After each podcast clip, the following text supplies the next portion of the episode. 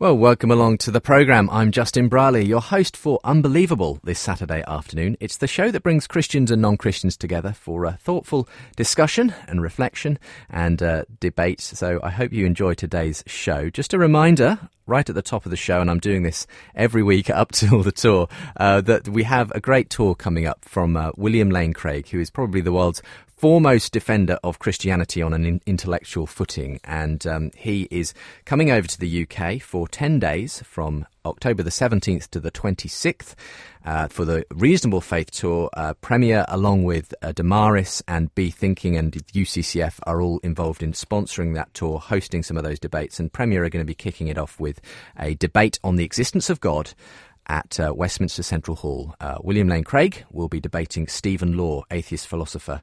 And uh, I do hope if you're around, if you live within striking distance, you've booked your tickets and invited a friend along too.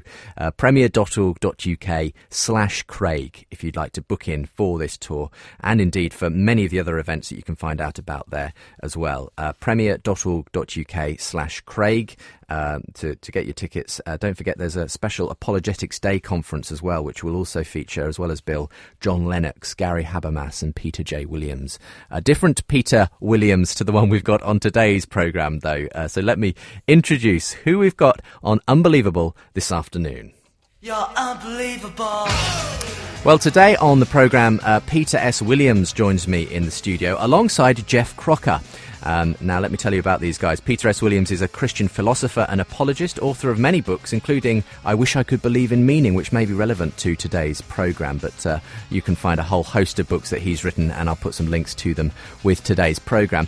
Uh, my atheist guest on today's programme is Geoff Crocker, uh, a former Christian, now an atheist, but he's concerned that maybe we lack a sense of meaning and value in uh, an atheistic framework. How do we recover a sense of that? And uh, he's got a new book out called An Enlightened philosophy. So he's going to tell us all about that.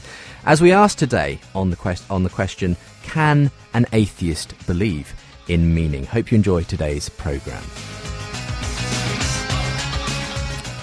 Welcome, gentlemen, both. Great to have you both with me here. Um, now, Geoff, thank you for coming in. You're new to the programme, so um, uh, it'd be good to get a little bit of a sense of background from you, and then we'll come to you, Peter, for, for your background, as you haven't come on for quite a while, and uh, people may be interested to, to hear where you're coming from. But, Geoff, thank you for coming in today. Um, you were a Christian, Geoff. Tell us um, what happened. Yeah, well, thanks for your invitation to join you, Justin and Peter. Uh, I grew up in Derby, a grey industrial Midlands town, and uh, really enjoyed my school days there. And during that period of time, um, I joined an evangelical Anglican church, and I became at an early age convinced of a Christian understanding. And I guess it was on two bases. One, that I did consider that the creation, as I then saw it, um, required a designer. I thought the random explanation wasn't very credible. Um, and secondly, I thought that humanity was certainly faltered and needed some salvation, some forgiveness, some salve in its understanding. So those might sound rather generic uh, motives or first thoughts for a 14 year old. Um, but by the age of 15, I'd read all that John Stott and uh, various others had written and became an evangelical Christian. Um, so that journey continued for mm, a large, large number of years, really, 20, 30 years. And I was more and more involved in church life, the majority of it in uh, charismatic Anglican church life, but also extensively abroad. And I spoke at church conferences in various countries, in Europe, in the States, in Africa, where I worked a lot in Ghana. Um, in South Africa prior to um, the apartheid regime coming down, working with the black churches there, um, in Russia uh, prior and since um, the communist regime, in East Germany, working a lot with the Lutheran Church there prior to the reform movement overthrowing Honecker's regime. So, quite a lot of intensive involvement. And I published a Bible study guide called Living Word, which was used in home groups in uh, lots of churches, and that went out in several languages too. So, I had a pretty heavy commitment and involvement mm. of a large core yes, of my this life. Was, this was no dalliance, this was a, a firmly committed life, you know, Yes, yes, involved in, in gospel, in the gospel. Of the gospel. Well, well, in, in Christian interpretations, yes. Mm. Um, so I then came to a crisis in life. The crisis was engendered both behaviourally and in terms of belief. The behavioural one was uh, went through a very sad part of church life, which uh, knew so much conflict. People were tearing each other apart. So, you know, grace got um, thrown out of church life, and behaviour became a contradiction of grace rather than an expression of it. Um, and those things, if they continue long enough, uh, can seriously erode somebody's position. Because if the church isn't the incarnation of the grace it believes in, um, it hardly has any standing. But secondly, in terms of belief, some of the fundamental beliefs that I had I had held to suddenly began to unravel. People often speak of the belief in hell as being the one that unravels first mm. because they find it non credible. Uh, for me, actually, it was the concept of forgiveness as understood by evangelical Christianity. And the more I pondered it, the idea that God forgave because he beat up somebody else, i.e., his son, um, seemed to me a non a zero sum concept of forgiveness. Right. So when I forgive, or when you forgive, or when Peter forgives, we don't go and beat up somebody else in order to forgive the first person. Mm. So the interpretation suddenly seemed extremely lacking to me, and actually a very defective concept of forgiveness. And I wanted to find a much higher concept of forgiveness that didn't involve taking it out on somebody else. So it led me to see, feel mm. that the interpretations that I had uh, held dear were actually rather lacking. I was working in Russia for about 20 years in an atheist society, and I saw huge values amongst people working in Soviet industry. The head of the coal industry was a personal friend of mine, and so on. And I saw here was a society without any creed, without any data knowledge even of the Christian claims, um, but yet a society with great personal and interpersonal values. So all of those things shifted me to seek a fresh interpretation, having lost that evangelical definition of faith, mm. which I am pretty critical about in the middle section of my book. Well, it's a fascinating journey, and um, it gave birth to the book uh, we're going to be looking at today, An Enlightened Philosophy, that you've written. We'll come back to that in a moment's time. Peter Williams, uh, Peter S. Williams, I should say, joins me today. Peter, you're a Christian philosopher and apologist. Um, very interesting story we just mm. heard there from Geoff. Um, what, what's your story, and, and uh, does, it, does it interact in any way with Geoff's? Uh, much more prosaic, uh, I think, really. Um, uh, again, I was brought up in a, in a Christian uh, context, um, but I never had a time where I moved away from that. Um, mine was, I, I, guess, a process as, as I gradually grew older and came to understand more of what was being being claimed and promulgated, asking, do I really believe this is true and do I believe it for myself mm. rather than simply because my my family, my immediate sort of cultural situation um, says this is the, the done thing. And uh, it was just the fact that for me, every time I sort of asked those questions and went through that sort of mind and soul searching, I, I always answered in the positive. Mm. That yes, I did think this was true, and, and yes, I, I, was committed to it for myself mm. rather than simply uh, for cultural uh, reasons. So. Um, yeah. Th- that's. I mean, you've got a book actually, as uh, Geoff mentioned there. This issue, theological issue with um, the idea of forgiveness mm. um, and penal yeah. atonement. I, and that sort of I, thing. It, it, I have a lot of sympathy with your um, problems with some of the interpretations of that particular, uh, the doctrine of atonement uh, uh, within certain circles. And um, yeah, I, I, can I can empathise very much with some of the difficulties that certain ways of expressing uh, what's going on in the in the atonement um, have for, for people we're going to talk about that next week, actually. And if you're tuning in thinking that we were going to be talking about that this week, because I did advertise it last week, uh, but, um, Peter's new book, Understanding Jesus, we're going to actually leave that off for one week and, and come back next week for a, a fascinating mm. discussion on the person of Jesus and some skeptics coming on the phone to ask questions of Peter about Jesus and, and his new book. Um, but today we're, we're focusing on, Geoff, your book and you dis- well the book the book says that y- you believe faith can be interpreted um, a kind of reevaluated um, that it can be interpreted as myth and that this in some sense is a better way of seeing faith um, and it also gives us meaning and, and value that that perhaps is lacking otherwise in, a, in an atheistic framework. Do you want to sort of give us the, the core thesis yeah. of the book, as it were. Yeah, so the core thesis is looking at the present conflict and confrontation between doctrinally expressed Christianity, as represented by the Protestant churches and the Catholic churches too, Um, and militant atheism as expressed by Richard Dawkins and other people uh, writing as he does. This has become a pretty militant confrontation. So, I mean, it wasn't long ago that one side was taking out adverts on buses saying there is no God, and the other side was taking out adverts on the other side of the bus saying there is a God. So, you know, apart from confusing the buses, um, it, it, the, the confrontation is a stalemate. So, having found myself dumped into the wider sea of um, atheist thinking, and it called, clearly in Western Europe it is the majority perspective. It doesn't make it right necessarily, but there are a lot of people in this particular park in life. Having found myself there, trying to look at this conflict and seeing if there were other interpretations that brought us um, greater uh, mutuality, greater understanding, and some synthesis. So the critique is um, doctrinal Christianity um, has a number of weaknesses, which I've just alluded to one about forgiveness, but a number of others too that uh, I've critiqued and others have critiqued. And the existence of God cr- is critiquable as well from an atheist position. But the atheist position um, has its weakness too. It has its weakness a, that it's extremely fundamentalist, so it's extremely difficult to debate detail within this uh, militant atheist position, even if you yourself are an atheist. Um, the slightest deviance from the Darwin, uh, Mendel, uh, W.D. Hamilton perspective on biology, for example, um, isn't met with any readiness to debate at all. So there is a very fundamentalist mindset within uh, militant atheism. But the biggest critique I have is that it uh, has no account of the metaphysical element of human life.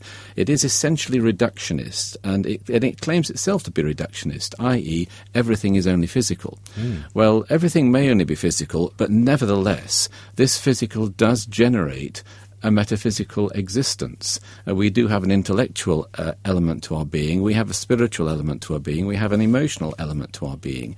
And all of that metaphysical element of the human experience finds no account um, in militant atheism.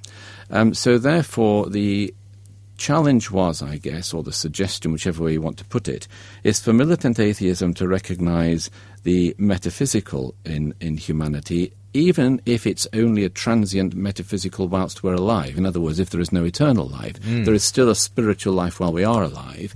And for the church to look at um, myth as a more powerful interpretation than doctrine.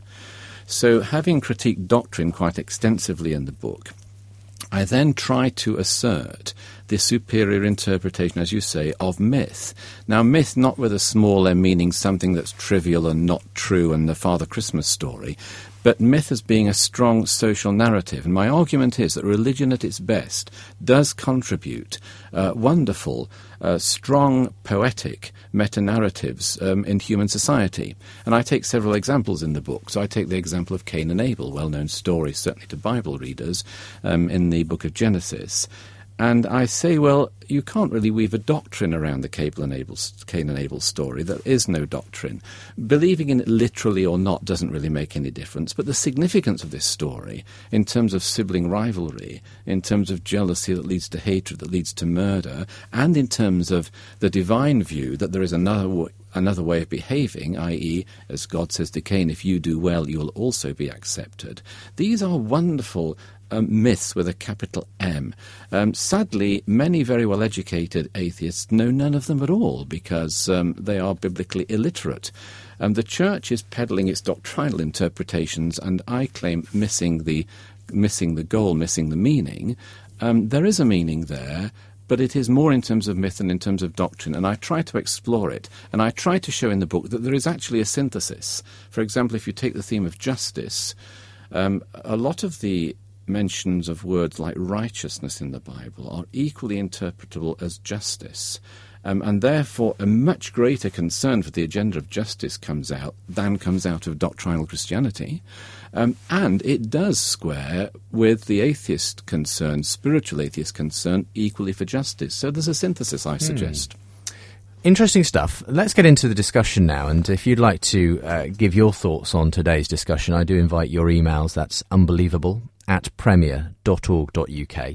You can also uh, interact via the Facebook and Twitter accounts, and uh, the links to those are both from the uh, Unbelievable webpage at premier.org.uk slash Unbelievable. We're talking uh, today, can an atheist believe in meaning? And we're hearing Geoff Crocker, who, former Christian, now an atheist, believes that uh, there is a way of synthesizing religion uh, to be interpreted as myth that helps in that regard. Uh, Peter S. Williams, though, Christian philosopher and apologist, uh, is going to be in conversation with Geoff today on the programme as he looks at uh, what he claims in the book and, and whether atheists can believe in meaning. This is Unbelievable with me, Justin Brierley.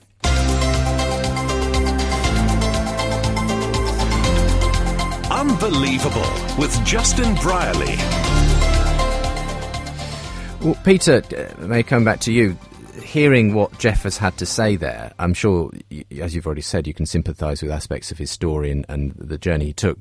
But uh, do you sympathise with the way he then uh, interprets religion as, as a myth, as a way of kind of giving a sort of sense of value and grounding that, that is actually better than doctrines and uh, or, or indeed the other sort of uh, side of the coin, dogmatic atheism?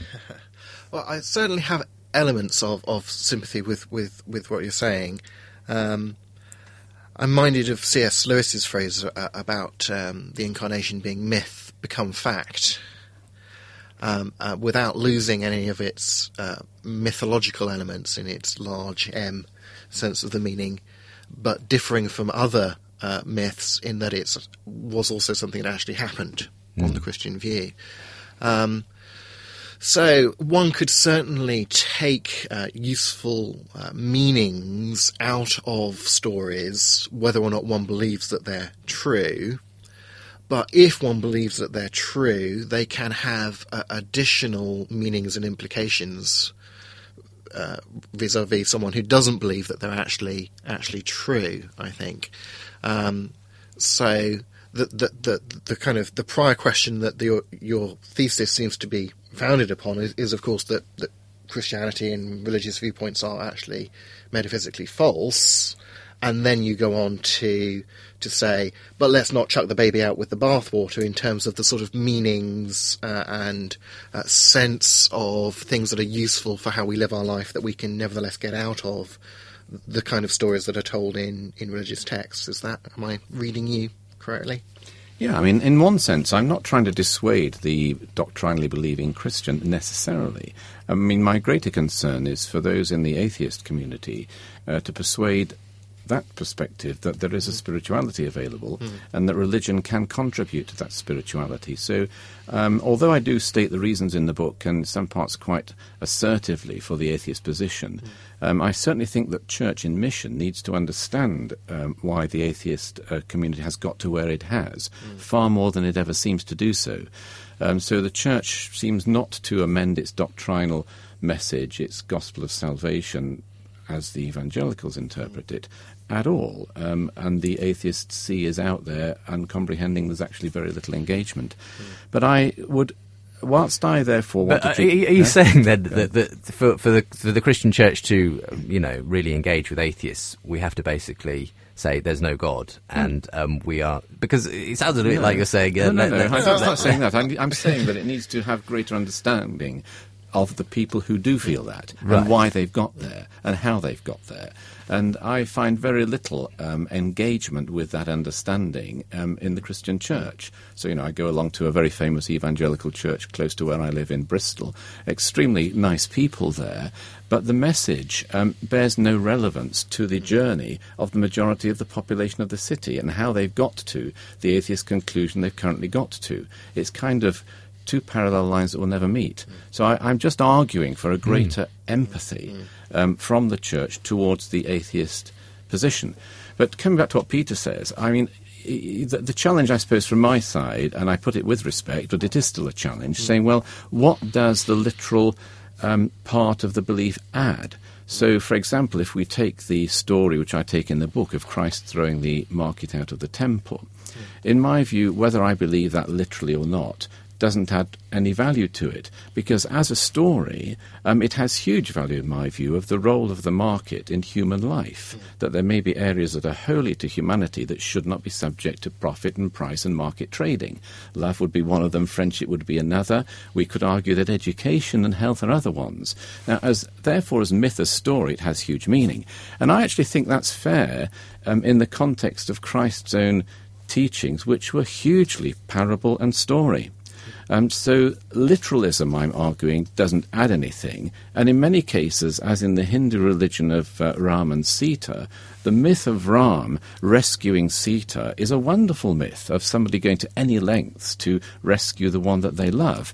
But the, the, the literalizing of it, by putting two dolls in a little doll's house and going worshipping them and putting bits of orange in front of them, frankly, in my view, trivializes it rather than uh, realizing its greatness, its splendor. Well, of course, if you uh, have the Christian understanding of Jesus, then um, something like Jesus um, casting out the, the, the from the market in the temple and so on, you would also see as actually giving you a window into an expression of the character of God.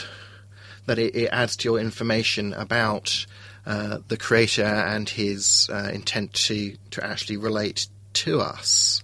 Um, so it's not that you don't get any truths out of it if you don't think that it's real, but if you do think it's real, you do think that it is giving you actual information about a, about a reality that if you don't think the story is true and you don't think Jesus is who Christians think he was, then obviously you don't think that that story is giving you information about the nature of ultimate reality.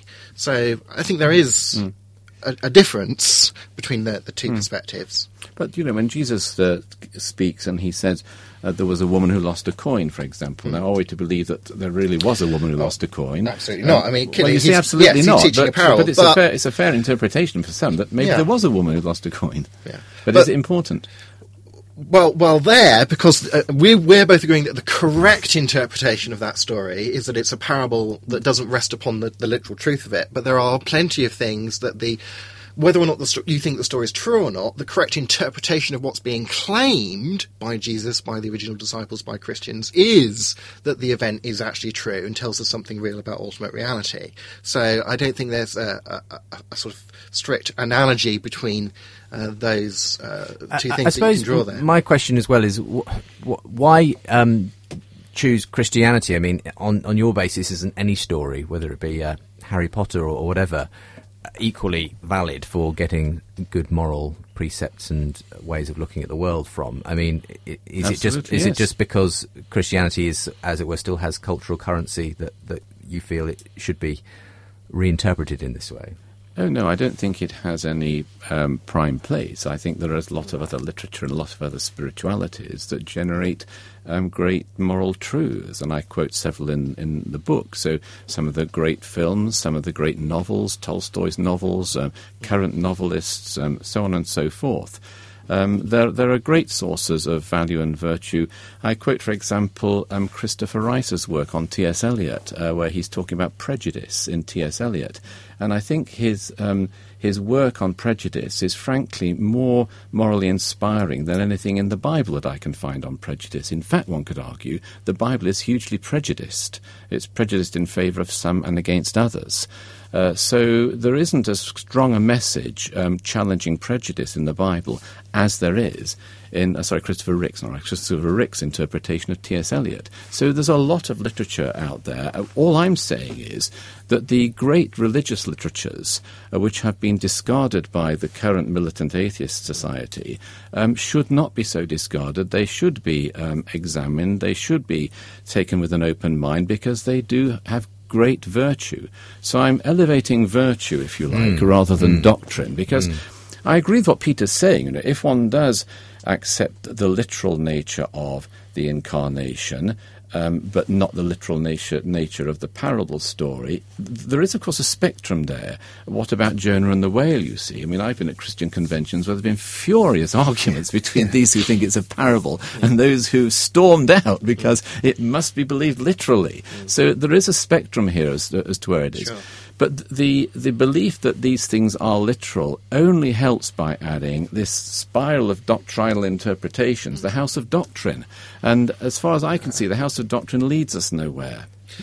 Well, uh, here I think is where I would want to start digging into the more fundamental philosophical issues, because um, if you are taking a uh, a metaphysically naturalistic worldview and then saying, but we can have a spiritual life, we can have meanings, we can have values that we that we value on, on top of that, without um, having to believe in some kind of, of real God or whatever. Um, well, there, that of course raises basic metaphysical issues like can there be such a thing as as objective meanings, values, purposes, in the absence of a uh, theistic uh, reality does are those atheists like Nietzsche and Sartre and so on who would argue, given that there's no God, then there really is no given purpose for life, no real meaning for life, no objective uh, difference between what we happen to value and what some other culture happens to value. We're just different, and it's not that one of us is actually wrong about the objective facts of the moral matter. Uh, are those kind of atheists right about that? Because from from my perspective, I, I, I kind of think that they are um, consistently working out the, the consequences of a naturalistic worldview. So I, am kind of drawn to them because of that, mm. just as much as I'm drawn to you because you're saying, no, but we, we don't want to chuck the baby out with the bathwater. We are spiritual beings. We, we do value things. We do need a sense of purpose and so on. But I think my question is, yes, but don't we, don't what we actually need is a sense of objective, real purpose rather than just a sense of what's meaningful for us. And yeah. we'll I'll get to your answer in a moment because we're, we're coming up to a break, and uh, I'm sure you're you're ready to, to, to, to respond to, to Peter's uh, question. We're getting into the, the meat of the subject now as we ask, can an atheist believe in meaning? Um, uh, Geoff Crocker says, uh, well, atheists uh, of the stripes of, you know, Richard Dawkins, etc., shouldn't chuck out the baby with the bathwater when it comes to religion. Uh, we can reinterpret religion as myth to give uh, a sense of meaning. Um, and you've been talking about spiritual atheism, which, which is, to me sounds like a contradiction in terms and possibly to many people would. But we'll, we'll get you to expand on that as well in a moment, Geoff. Um, so you're listening to Unbelievable with me, Justin Brierley. My guests today, Peter S. Williams and Geoff Crocker, as we ask, can an atheist believe in meaning?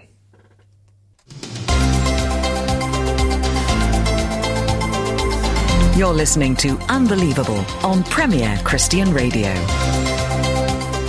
I'm Justin Brierley, your host through till four o'clock this afternoon. Welcome along this Saturday afternoon. And uh, with me here in the studio uh, Peter S. Williams and Geoff Crocker. Um, Peter S. Williams is a Christian philosopher and apologist, author of many books, uh, including perhaps pertinently to today's discussion, I Wish I Could Believe in Meaning. Geoff is a former Christian, now an atheist, but he's concerned that um, atheism uh, can entail a lack of meaning and value on a certain view of it, and, and that we do need to be looking to religion as providing potentially a sort of mythical aspect that allows us to draw out meaning from the stories and uh, the, the, the sort of traditions of religion. Well, um, we're looking at that today. Uh, Geoff has written down his thoughts in a book called An Enlightened Philosophy, and uh, I'll put a link to that with the uh, podcast of this program, which you can find at premier.org.uk slash unbelievable. Um, gentlemen, so uh, just uh, as we sort of concluded that last section there, Geoff, Peter Williams was asking um, well, well, ultimately, uh, you know, Nietzsche, Sartre, some of these um, great atheist philosophers sort of traced the ultimate conclusion of there being no ultimate God, no ultimate sort of transcendent reality, as being that, well, there is therefore no uh, objective purpose, no objective values, no objective meaning in the world. Um, uh, and uh, I mean, the question that, that struck me as, as Peter was explaining that was that it, it sometimes it feels to me a bit like in this, you're trying to rescue something of what you did have as a Christian and sort of transplant it into an atheistic framework where it perhaps sits a little uncomfortably because at the end of the day, um, if, if, if as an atheist, I mean, would you describe yourself as a materialist atheist that you actually believe there is nothing ultimately at an ultimate level than physical matter and processes?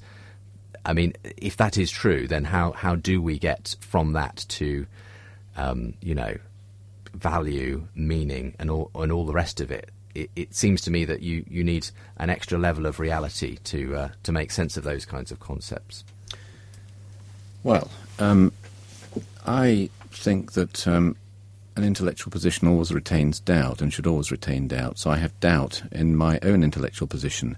But as far as my hypothesis is at the moment, it's close to an atheist position which regards the world as material. Your question, therefore, as to how does one generate a metaphysical from the physical, my answer to that is that we simply don't know.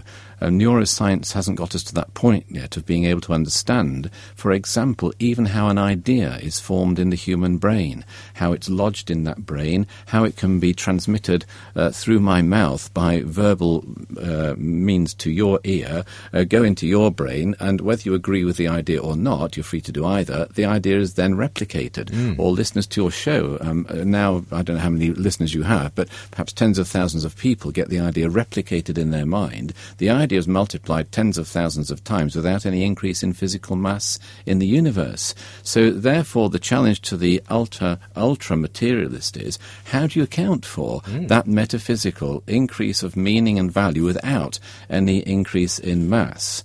Um, now, it could be that the neurons reconfigure in a certain way, but the answer is at the moment we simply don't know. So we have to live um, accepting a huge area of ignorance. Now, that doesn't mean that we should let the ignorance continue forever, and neurological research is extremely welcome. But in our present position, we don't know. So, coming therefore to the question of um, ultimates, of absolutes, of objective existences. Um, I fully accept the challenge that the position that I'm currently in, and I have to add that a lot of people who are atheists but who ascribe to any value at all are in, and there are a lot of people in that position, um, has no absolute, ultimate, objective justification for it. Um, where does it therefore come from is, as you say, um, a huge question. Um, I don't mind answering that question by saying I don't know, because actually that is the current truth. I don't know. Um, but let me put an, some alternative challenges. That is, how absolute are the values that come out of religion? So, for example, you can take the issue of capital punishment, where religious views differ greatly. In the United States, um, they continue capital punishment and simply think that it's written into the Bible as part of God's law. Um, in Europe, we've thrown out capital punishment, in my view, correctly, not only for pragmatic reasons that you could end up executing somebody who's innocent, but also for humane reasons that society should behave better um, than somebody who has killed somebody else. If it's applying a higher virtue, then it should live that higher virtue. So the religious position um, can be unclear about something as, as, as important as capital punishment, as indeed it is on many other moral issues. Uh, so it doesn't give us any absolute. Um, and people change their position during the course of their lives, even as believing Christians. Um, whether women should be ordained and so on. What is the acceptability of homosexual lifestyles within Christian understanding? These are great questions, but there is no absolute answer to them. And I think the there is a kind of urge within the Christian community to, to establish an absolute. There seems to be a sort of frenzied need to have absolute objective statements about everything. Um, I question whether they really add anything because. Um, Again, if you come to some of the great Christ statements, for example, the Sermon on the Mount, where the virtues are celebrated, um, these, this isn't based upon anything um, absolute. It's based upon a statement of the intrinsic attraction of the virtues of justice, of the virtues of mercy, of the virtues of, of love themselves. Now, when one starts to look at the universe and say how much is objective and where is their purpose, I would argue that in the constellation of the physical, I see no purpose at all. I don't see any purpose in the way that the universe is expanding, or the planets are rotating, or everything's spinning, or the various particles are floating through space, or the animal species live. I don't see a purpose written in it um, other than mere survival. Um, therefore, um, I think that we are conning ourselves if we're looking for an external statement of purpose, that the real statement of purpose is generated from within the, the human. And again, I would claim that this does ring true with um, certain of Christ's philosophies. For example, he said that it's out of somebody's inner being that flow rivers of living water. It isn't that they're um, imposed from outside, they're, they're generated from within the person. Well, let, us Peter. So uh, uh, essentially, meaning is comes from within. We don't. There is no sort of outside standard by which we sort of, sort of can, can grasp onto, and um, the universe itself doesn't display a, a sense of purpose or um, direction in that sense. Yeah, well, I think that's a, I mean, in a sense, that's a clear articulation from Geoff of of what I would take to be the standard naturalistic worldview, w- implying that there is no objective purpose and there are no absolute values. I think this thing of, of going from, well, because people disagree about certain matters, therefore there's no fact of the matter, there's only the disagreement. Uh, I, I think that's a, problematical move just because there's no agreement upon what the facts of the matter are doesn't entail that there are no facts of the matter. Um, on a naturalistic worldview, it seems to me that all you have is the disagreeing opinions, and then you said and there are there are no absolutes. Uh, so, of course, both both Christians, religious people, and non-religious people disagree about lots of moral questions, but at least um, on a religious view, there are facts of the matter, one way or another, to be dis- possibly discovered, which make ethical debate sort of serious and worthwhile th- rather than simply an exchange of, of opinions.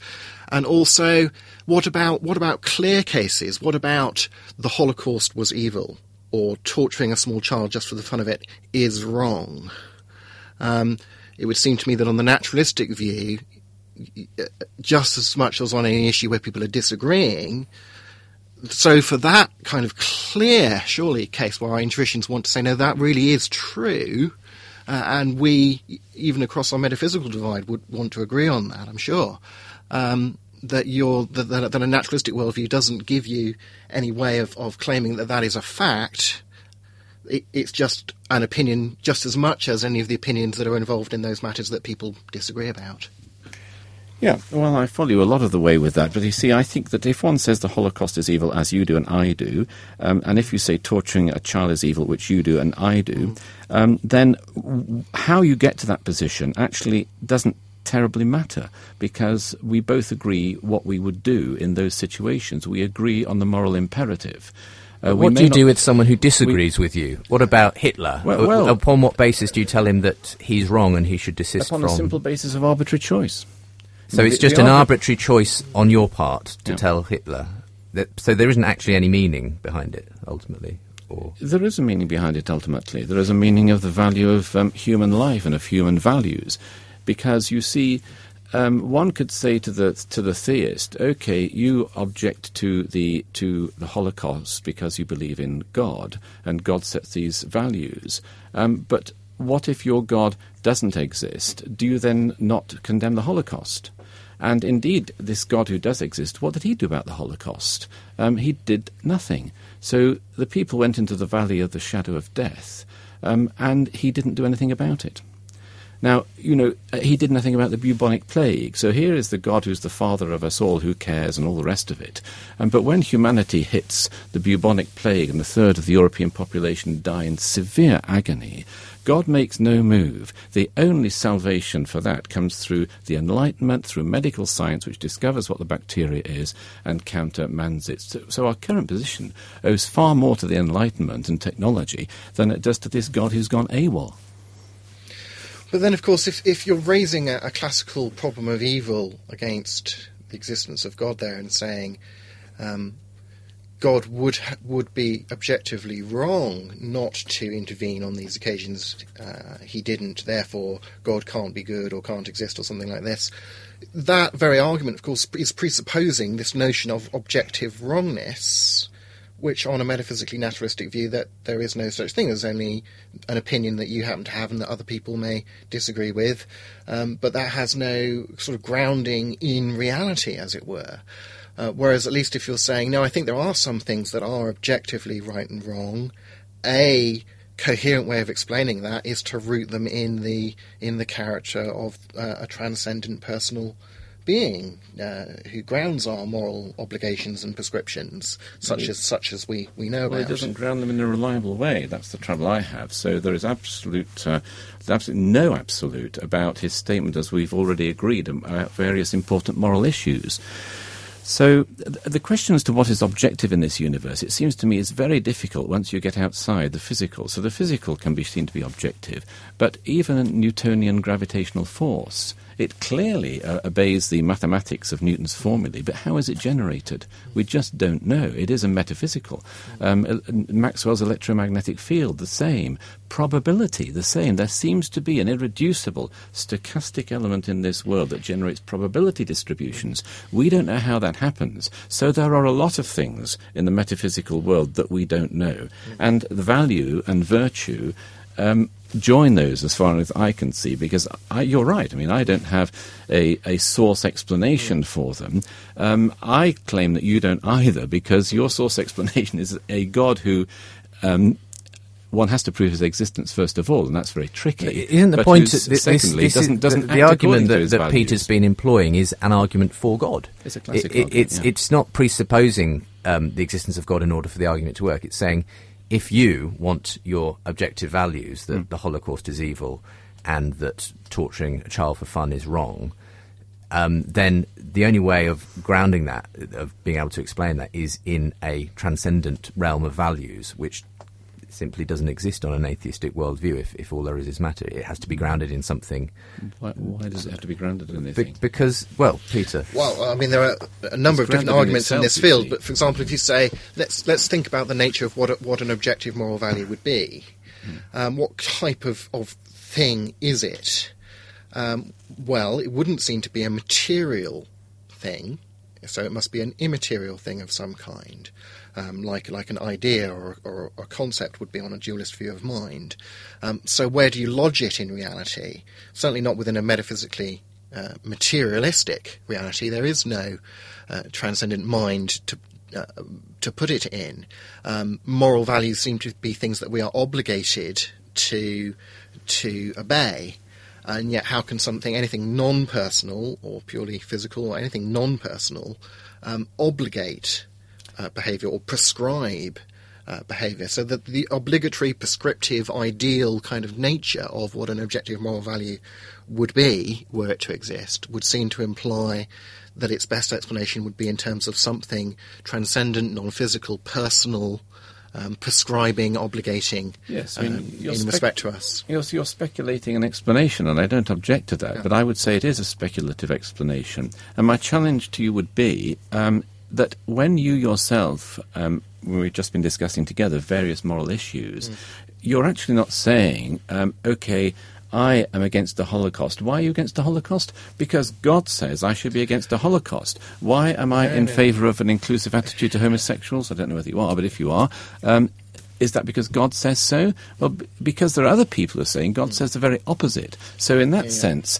um, y- I would challenge that you are actually not calling upon this objective um, God in order to express your moral persuasions. And if you are, there are others who take exactly the opposite view from the same objective God. So, where's the objectivity gone? Well, my argument that here, the moral argument that I'm making is, is not in terms of how do I arrive at, at my knowledge of moral truths.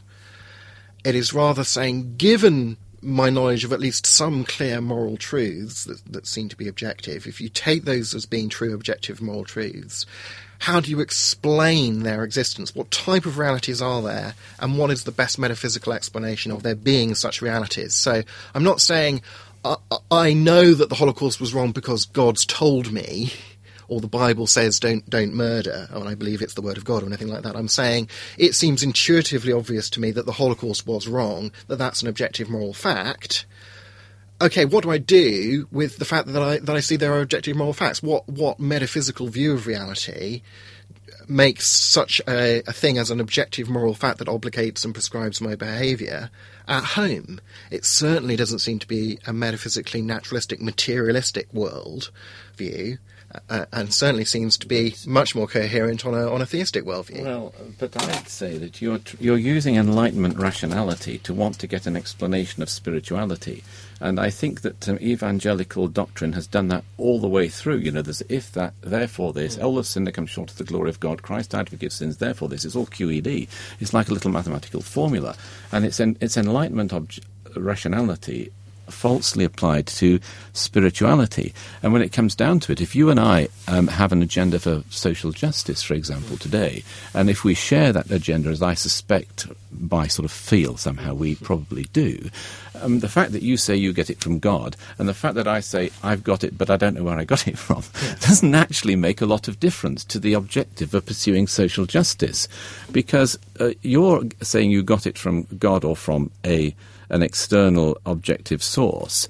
Um, I, I, respect that. I don't want to actually attack that in you. Um, I'm, I am saying I think that it's subject to question, and therefore there's a weakness in your foundation, as there is a weakness in my foundation, because I'm admitting I don't know where I get it from, but it's humanly attractive, and I want to vote for it. So the divine, the divine is endogenous for me but there is a divine.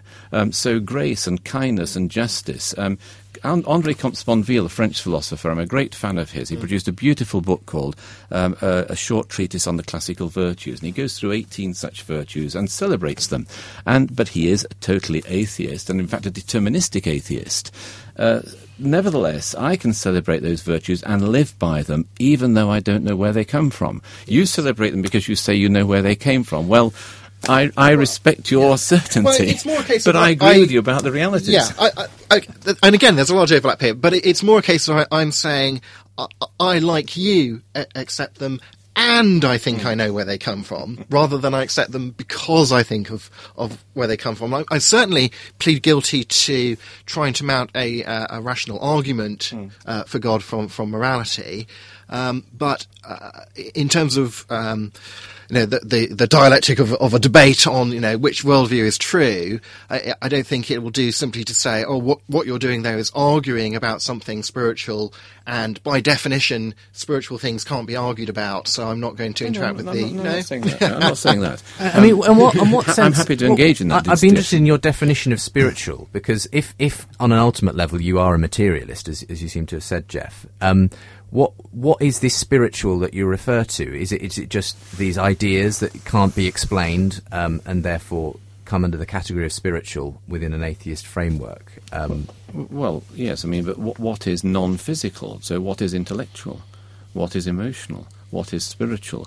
Where are feelings? Where are values? Uh, where are points of view? Where are experiences? Um, in other words, there all I'm arguing is that there is a huge metaphysical dimension to being a human being and to being a human society. Is it, is it purely something that arises from? Is it purely dependent upon the material? I mean, well, I'm, I'm, assuming you're not saying there's a physical realm and a spiritual realm because no, for me not, that, that's no, not. not. atheism, is no, it? No, no, no. That, uh, that is. Well, well, I'm not necessarily wanting to ascribe to some sort of standard atheism. Um, I, you know, the great debate that um, Roy Peacock followed in his uh, wonderful book called Flesh in the Age of Reason follows from uh, David Hume onwards the question as to whether there is a separate soul. So Hume's response was that there is not a separate soul. Um, because he then, but he then concluded that this is a question of eternity, that there isn't a separate metaphysical that will succeed, um, our, survive at the death of our physical being. Well, okay, I, I, actually do assent to that because I don't actually think that the ideas I have in, lodged in my mind now, unless I write them down on paper, which is why I wrote the book, um, or the feelings I have now are going to survive my physical existence. That's what I happen to think. I don't know, but that's my best hypothesis at the moment. Nevertheless, what I'm saying to the real reductionists is hang on, that doesn't mean that whilst we're alive we don't have a soul, because while we're alive, in some way that we don't understand, the physical generates the metaphysical. When the physical dies, maybe the metaphysical gets switched off and doesn't live forever. But who knows? What we do know, which is far more important, is that while we're alive, the metaphysical is there and there is a human soul. I'd like to just ask a clarifying uh, question, if, if I may, here, because previously it seemed to me that you were saying that you were subscribing to a, a metaphysically naturalistic, materialistic worldview, that there is nothing supernatural or non physical that exists. But now it seems you're, you're saying that um, what you actually think is that there is a, a material physical universe that generates mm. the existence of non-physical supernatural realities. So you're so you're not a naturalist. You're uh, you're a supernaturalist, but one who doesn't believe in God or an afterlife. Well, it depends right? what your use of the word supernatural. Well, non non physical. Um, uh, usually, the word supernatural in Christian terms is meant to be a contradiction of what the natural physical process would be. In other words, Christ can walk on water and ascend to heaven. Oh, Right. No, no, I, am not Um, using so it it's miracle. in- No, yeah, miraculous. So I'm using it in the in the philosophical sense of of uh, not not Yes. within the standard description of a metaphysically Well, naturalistic I'm, worldview. I'm suggesting that um, the physical um, human um, generates a metaphysical of intellect, of emotion, and of spirituality. Um, I don't know how that operates, as we said at the beginning of the discussion, because neuroscience hasn't got us anywhere near there. I mean, neuroscience is uh, at the elemental position of cartography, roughly knowing where the continents of the world are, and that's all. Um, and, and we just don't know. I mean, the human brain seems to understand everything except itself. There, there and- are, of course, eternity. philosophers like Keith Ward who would say, and it's precisely, and it will never give us a physical explanation because you can't get there philosophically from uh, a material to the immaterial aspects, and, and that is precisely the arguments that they would give for the existence of God. Uh, you, you're saying, well, we haven't found out, we, we can't explain it at the moment. Others are saying, actually, there's your proof, if you wanted proof of God, that uh, that we do not live in a purely materialistic universe because these things are simply inex- cannot cohere together. The, the, the, the existence of um, these very process, I- I the- don't- I don't think this, metaphysical Yeah. you know realm that you're talking Yeah. about. I mean, there isn't you, you've exactly outlined the fact that a physical realm giving re- rise to a non-physical realm is a contradiction in terms, and so I don't see why we should think that we will find an explanation eventually in in neuroscience. Uh, well, I don't think it is a contradiction in terms necessarily, and I don't think it proves God in the way you said. It opens up a possible case for a, for a hypothesis of God. Sure, it does open up a possible case for a hypothesis of God. Um, but there are so many other factors that argue against the existence of God that the alternative hypothesis that these are generated by the physical is a valid But hypothesis. it's interesting that the, brings us to a the, the one the one you've actually. brought up, which is the problem of evil, kind of rests on, interestingly, um, th- another thing that you also take for granted, which is this idea of, of there being objective standards of right and wrong, justice, etc., and that a just God wouldn't allow these things to happen. But you don't get this objective standard, as as, as Peter pointed out earlier in the program, without having. Um, uh, you know, God in the first place to, to ground that objective standard of, of right and wrong. Yes, I don't have an objective standard. I fully admit that. Oh, so you you're, you are a relativist as far as morality, then? Yes. So Well, I have my own convictions, and I, I would argue for those convictions. For Why- example, why would you argue for them? Ah, but, but that's where the unknown is, um, and the God of the gaps who say there's an unknown here, let's posit God. Well, that's one way of doing it, but, but the humbler way, I think, and the, is to live in the uncertainty and to say, actually, I don't know, but I still ascribe to mercy. So, where does mercy come from? I mean, is mercy a Darwinian adaptation because it's for the survival of the fittest? Is it a maladaptation because actually it's going to lead to us being wiped out if we're not uh, harsh enough with other people? Um, is it from an external God? Is it from a metaphysical in the universe we don't know where it's from? Or are, is it generated from within us? I just don't know. And I don't think any of us know. But does it matter if we wish to ascribe to mercy? Well, I think it matters if we wish to ascribe to mercy being uh, an objective reality that ascribe to the idea that we ought to be merciful. Um, Darwinian explanations of how come we feel or believe that we that we want to be merciful, or that uh, grounded in perhaps being merciful has been advantageous to survival in the past, or whatever, or it being a maladaptation or whatever. But I think issues about how come we we believe or feel or have maybe a tendency to act in certain ways, none of that scratches the actual question of, but is it true that we really ought to act in this way? Well, I can't see if we can put true and ought together, really, because one's an is statement and the other ought statement are very different uh, uh, point, very different issues. I'm prepared to argue for mercy, um, and I don't know where it comes from, but I think it leads to a more beautiful humanity.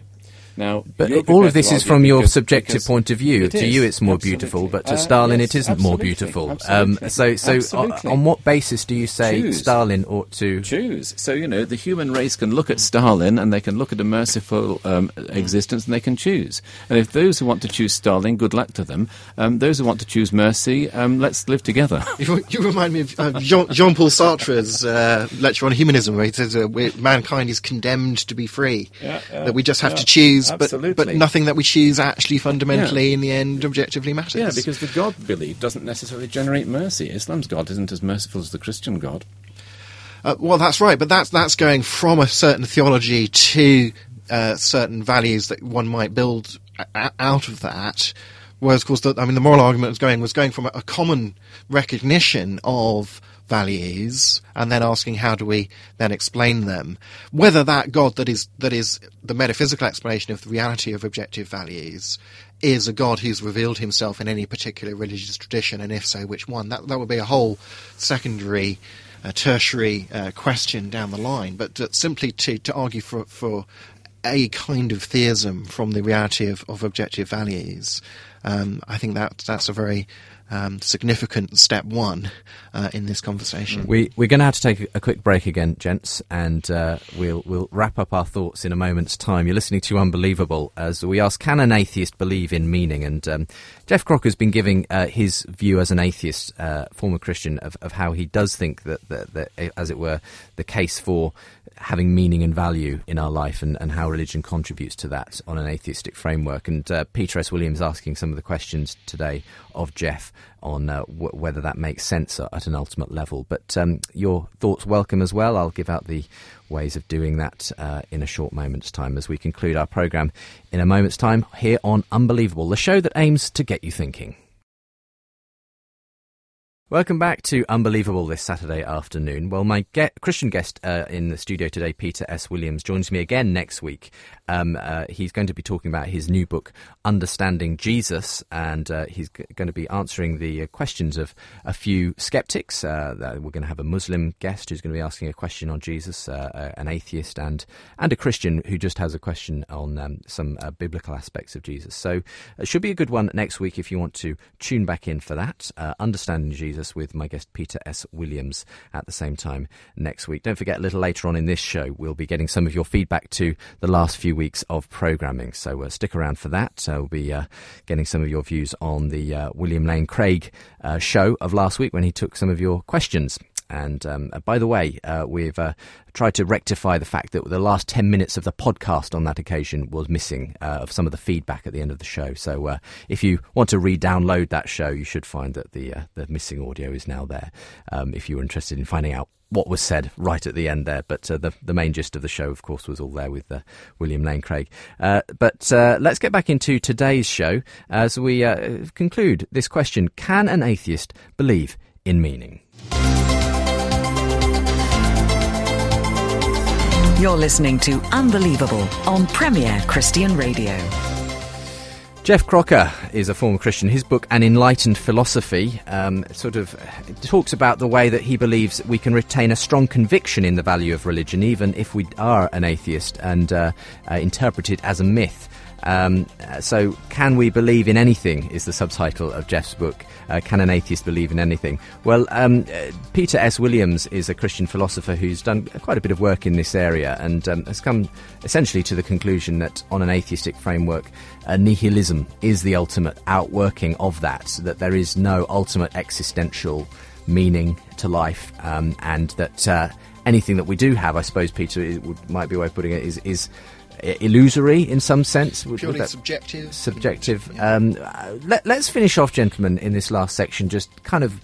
Just a statement, really, of, of where you stand then as, as we finish up the programme. Because there's been some really interesting toing and froing. Um, start with you, Geoff. What um, do, do do you remain convinced? I mean, you, you you've spoken a lot about the fact you don't know where stuff comes from.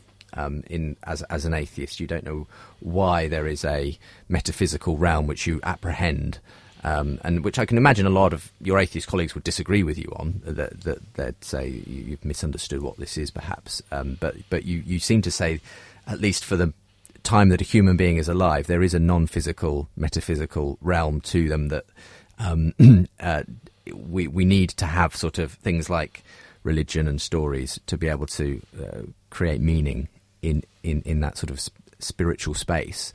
Um, has anything that uh, Peter said today made you reappraise that, or do you feel that, that this this just is the way it is, uh, whether or not we, we understand it?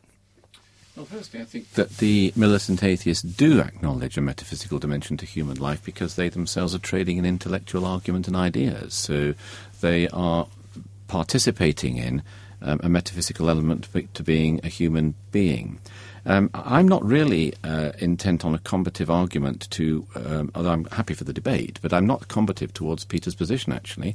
I mean, my main thrust is that current secular society, which has found itself in the atheist agenda, really um, does need some grand narratives. It really does need to think about the virtues. It really does need to think about how it wants to live, because physicalism leads us to a consumer society and ends up um, being rather reductionist of what the human potential really is.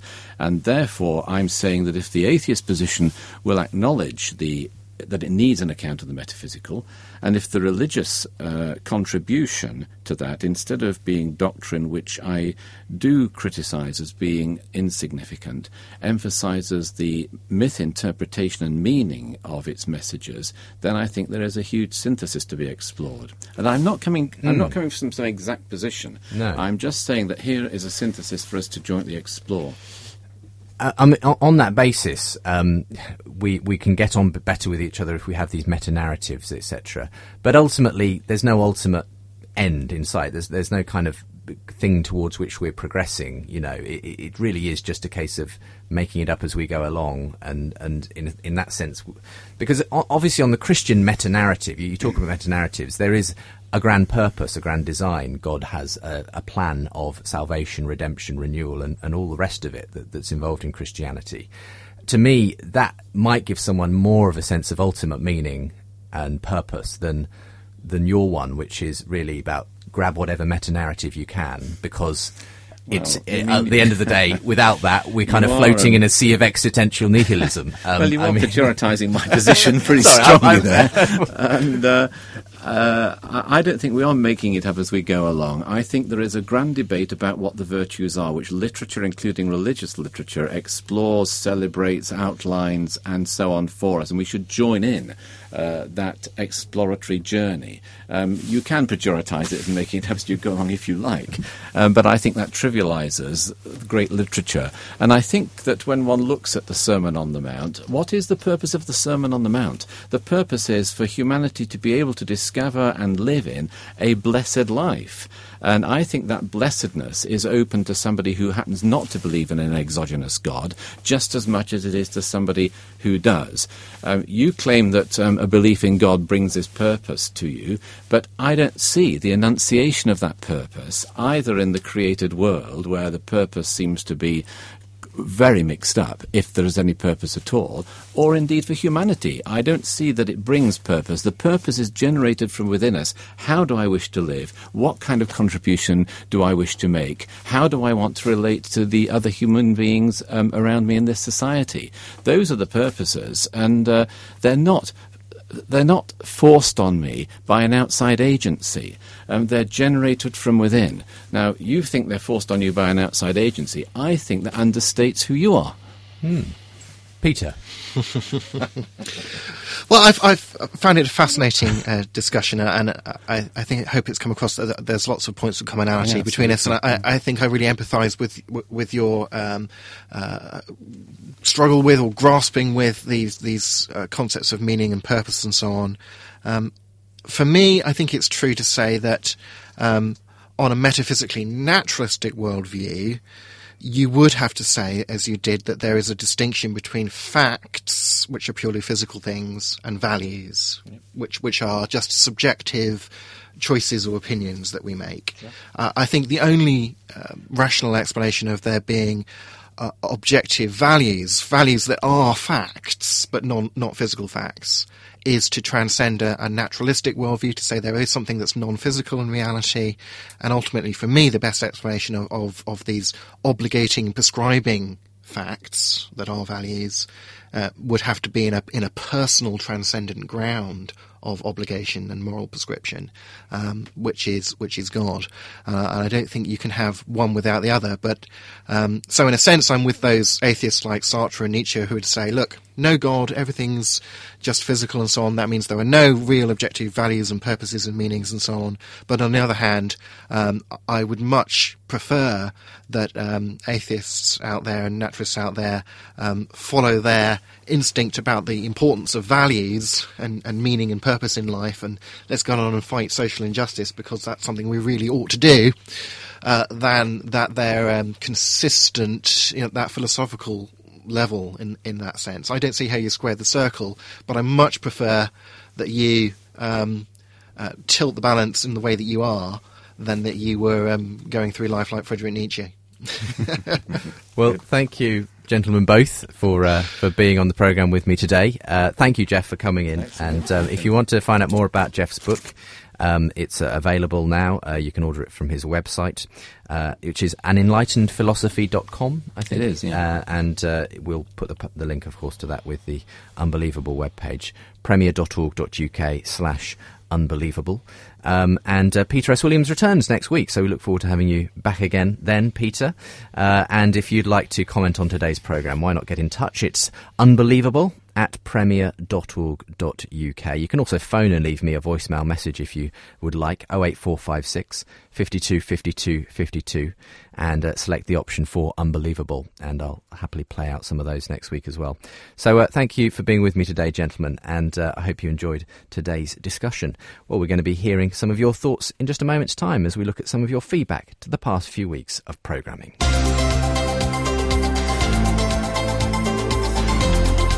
Unbelievable with Justin Brierley.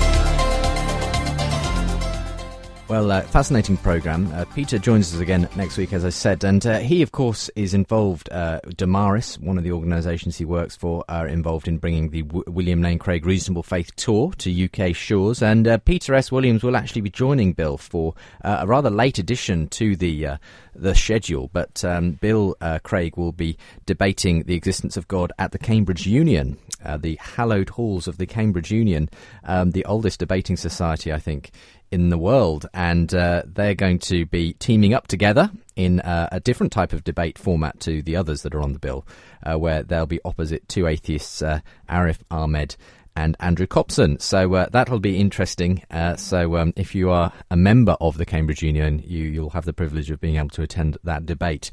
But as I've said, there are three public debates open to anyone, um, whether you're a member of the Cambridge Union or, or not, that you can get to across the country, starting, of course, uh, in London, here where we broadcast from, here at Premier Christian Radio. Uh, you can join us at Westminster Central Hall on Monday, the 17th of October, and that's when uh, Bill will be opposite Stephen Law, atheist philosopher, uh, who is standing in for Polly Toynbee, who pulled out uh, a month or two back.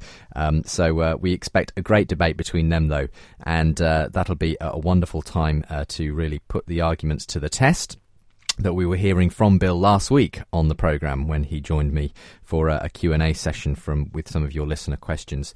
Uh, so premier.org.uk slash Craig to book in for that debate or indeed the debates going on in Manchester and Birmingham. Birmingham is with uh, atheist philosopher Peter Millican and in Manchester, uh, atheist scientist Peter Atkins. So uh, it should be a, a, great time had by all. Uh, lectures also in Southampton. Southampton is um, on the resurrection of Jesus.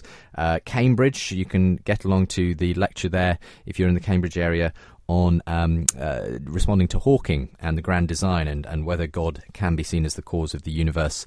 Uh, I'll be chairing that dis, uh, that lecture. So uh, it'd be great to welcome you there as well uh, in Cambridge. Uh, look for the details of the tour at the website premier.org.uk slash Craig. And just a, a, final mention of that large um, that that big Apologetics Day conference at Westminster Chapel on Mon- um, on Saturday, the twenty second of October, featuring. Uh, Bill, but also John Lennox, Gary Habermas, and Peter J. Williams will be a great day, I'm sure. So uh, that's that's the place to go. Um, now, if you are um, interested as well, and you haven't yet got your hands on a copy of it, uh, can I mention something else? Unbelievable Conference on DVD uh, has has been landing on people's doormats, and uh, I've got a whole stash of them in the office here. And uh, you could get your hands on one too. Here's a little something we put together to advertise this uh, elsewhere in our schedule here on Premier Christian Radio. Get into the public discussion. Because if we don't, those that say there is no God win, win by default. Over nine hours of teaching, five key speakers, all on one DVD. Unbelievable, The Conference. Get honest answers to tough questions at premier.org.uk slash DVD.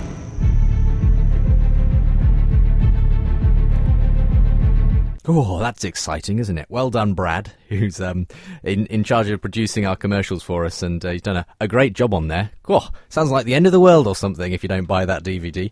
But um, no, uh, great stuff. And uh, the voice, of course, you hear at the beginning of that is uh, John Lennox, who's one of the key contributors to the conference that we held back in May. So if you want to see, as it says, over nine hours of footage from that conference and the various speakers that were involved there David Robertson, Jay Smith, David Instone Brewer, uh, Mark Rock, and um, John Lennox, uh, uh, and the various seminars that they held and the Q and A that followed.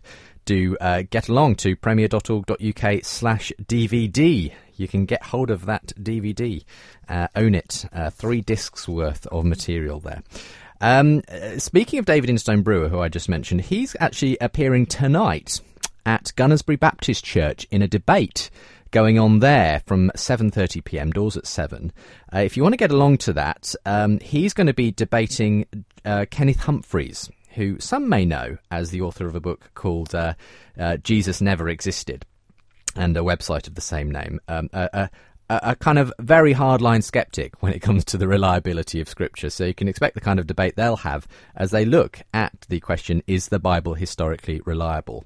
Uh, so if you're interested and you've, you've got your evening free tonight, listening on Saturday today, um, why not get along there tonight? Gunnersbury Baptist Church, Wellesley Road, W4 4BE in London. Uh, should be a really interesting debate, and uh, we might uh, be playing out some of the audio from that debate in uh, a few weeks' time. Um, right, some of your feedback would be good to get to, wouldn't it? Uh, let's go to um, mentioning the DVD. Thank you, Philip in Bridlington who wanted to say, Thanks for my copy of the conference DVD. Um, I've just worked my way through all the seminars, one of the benefits of not being in full time employment at the moment. I'm sure the information contained will pr- prove to be a great resource for me in the future, and I'll be revisiting the various seminars frequently. I particularly appreciated the input of David Robertson on how do I make the case for faith. David is a very engaging speaker, and I enjoyed his humour as well as his insight. And Jay Smith on his thoughts of how, as Christians, we should approach Islam Islam. I have to admit, I knew very little about Islam before watching the DVD, but I've now been encouraged to learn more. It was also nice to put faces to some of the speakers who have appeared on the unbelievable debates. Thank you also for the uh, additional CD I received. Not necessary, but it has been most gracefully received. Thank you very much, Philip. Glad you're enjoying that. Uh, if you've got hold of yours, do let me know how you're finding it. Um, uh, now, last week uh, we had uh, William Lane Craig join me here, and uh, he was taking some of the uh, listener questions that I'd asked you to submit, and many of you did, and we just got to a fraction of them really. But a number of them were in regard to the Kalam cosmological argument, which is always one of the primary arguments Bill brings out in his debates against atheists. The idea that um, the the fact that the universe is finite had a beginning in time and space. Uh, well, that time and space had a beginning in the Big Bang, as it were, uh, and the fact that uh, nothing comes into existence without a cause is uh, pro- uh, is evidence for the existence of God as the first cause of the universe. Uh, Justin Shiva uh, was one of the people whose question I asked, and he says Craig's response to my question on time and intentional action was an interesting one. Craig doesn't believe that intentional actions require a temporal realm, which of course um, is important in the sense of if God intended to produce the universe. Does that make sense in the context of there not being any time before the Big Bang? Uh, but you say um, he thinks that intentions and the actions that are a result of those intentions could possibly be simultaneously. He asks us to think of a person dangling from a cliff, hanging onto a tree root to avoid falling. He claims that the intention to hang on to the root exists simultaneously with the action of grasping onto the root. Now, I actually think Craig is absolutely correct. However, I don't think it helps his case Uh, it seems that Craig is not making an important distinction here. Firstly, one kind of intentional action is something to the effect of I want to act, act to change something about the state of affairs. And another kind of intentional action is something to the effect of I want to maintain the current state of affairs. Now, that second kind of action could be properly understood as having the action and the desire as being simultaneous. But it seems that the creation of the universe was the first kind of intentional action, which does require a temporal realm as it needs chronological priority. So you felt that his answer didn't solve the problem that you were asking, Justin. Um, uh, indeed, uh, the same thing from uh, Rob. Uh, who is in uh, the Netherlands, I think. Um, he, his email is entitled Kalam Strawmen, and you've got a number of objections to uh, Craig's defense of the Kalam cosmological argument on the programme.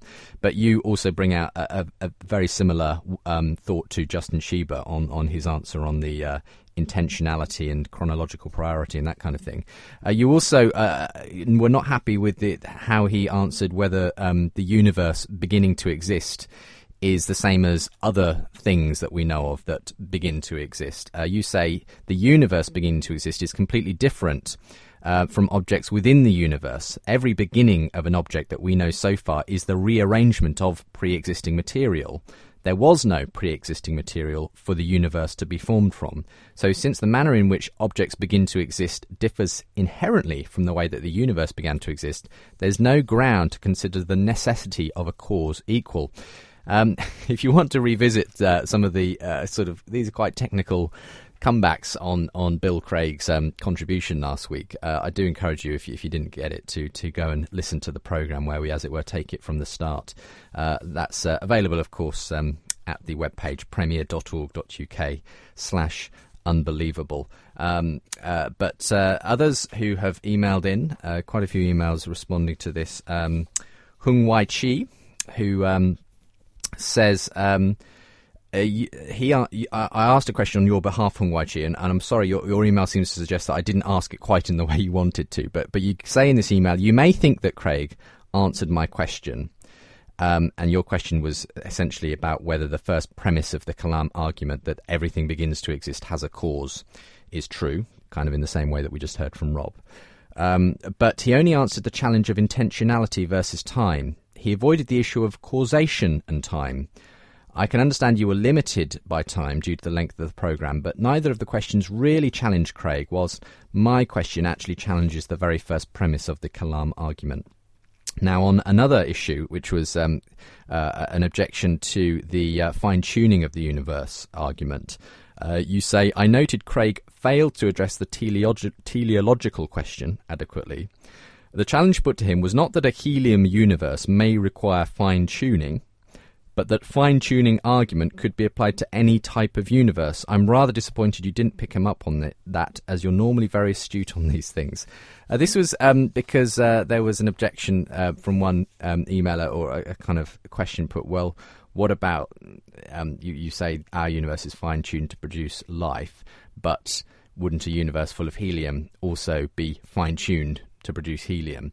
Bill's answer, as I recall, was that, well, you simply don't have to have as fine tuned a universe to produce helium. Uh, there can be quite a lot of um, variation in the initial constants of the universe for that type of a universe to exist, so it simply isn't fine tuned in the way that we understand our universes. Um, so I don't know. It depends what, what distinction you're trying to draw there. Um, uh, get back to me, Hung Wai Chi, if I've, if I've misunderstood the, where you're coming from on that. Uh, thanks to others who have been getting in touch over different things as well. Um, just want to get to a couple of these. Lots of uh, new listeners who have been emailing in the last few weeks. Uh, Natalie says, uh, writing to say how much I love the show. Discovered it a couple of months ago, but have been downloading all the podcasts to catch up. I think I've listened to around a hundred of them in two months. God, you must be sick of me by now, Natalie. Uh, you say you especially love the Guerrilla Christian episodes. David Robertson is great. Natalie, you say, I'm not a Christian or an atheist, but I find myself defending Christianity more and more. I've only recently started taking an interest in the question this year after watching a Richard Dawkins argument and wondering what the arguments were for the other side. I think it's great that Dawkins and co. have opened up a conversation about God, and your radio show has continued these conversations. I wish more people my age were interested in discussing some some of the big questions. I still have lots of questions, but find myself more and more convinced that there is pretty sufficient evidence for the existence of God, even if I still have doubts over certain aspects of the Christian faith. Anyway, just wanted to let you know how great and important the show is for people like myself who are genuinely searching and open to the arguments of Christianity. Oh, and I also love the accent. Uh, thank you very much, Natalie, who I think uh, you're emailing from Australia, I think. So um, thanks, very encouraging email. Kyle Lawrence, I'm a new avid listener from Los Angeles, California. I read Darrell Bock's blog and uh, he mentioned his appearance on your show. I've been downloading and listening like crazy ever since. Uh, one of my primary faith struggles throughout my life has been reconciling my doubts via vis-a-vis the apparent extreme confidence of atheists. But hearing your shows and the well-reasoned responses by your guests has really helped to bolster my intellectual understanding of the validity of Christianity. You go on to suggest that uh, you'd love to see Dr. Hugh Ross on the program. I agree. We had him sort of uh, by phone at one time uh, last year, but uh, it'd be great to get him on again. Uh, and you also say, have you checked out something called the Jesus Christ Show over here in the States? It's a traditional call in show, but the host answers questions as Jesus Christ. I know it sounds a bit odd at first, but he does a really terrific job of answering people's questions with very biblically sound responses, and I found his answers to some of the toughest questions people have to be very helpful. I don't know about that, Kyle. Does I, I don't like no, I like that idea, the Jesus Christ show, and someone answering as though they were Jesus Christ. I mean, yeah, that's, that's quite a mantle to be taking upon yourself. Um, certainly not one that I'd like to. But um, hmm, interested in your response. Have you listened to that show? If you're listening and you you're in Kyle's area of the states, um, I wonder what your thoughts are on, on that that approach to doing uh, theology, apologetics, and and discussion. Um, thanks um, to all others who have been emailing me. Um, keep them coming in, and uh, I look forward to reading out more in due course. Okay, that's all for today. Come back next time. We've got uh, another interesting show for you, uh, kind of in the Guerrilla Christian format. Let me explain. You're unbelievable. Well, Peter S. Williams, who was with us today, returns uh, to talk about his new book, Understanding Jesus, looking at Jesus from a historical, biblical, theological, and philosophical point of view. And he's going to be taking some questions from some skeptical listeners to the show. Uh, so they'll be coming on the line and uh, asking those questions, uh, a few of them uh, during the show. So it should be a good time had by all at the same time next week. Hope you can join me for that uh, here on Premier Christian Radio on Saturday at 2:30 p.m. or indeed online at premier.org.uk/unbelievable. Until then, have a great week.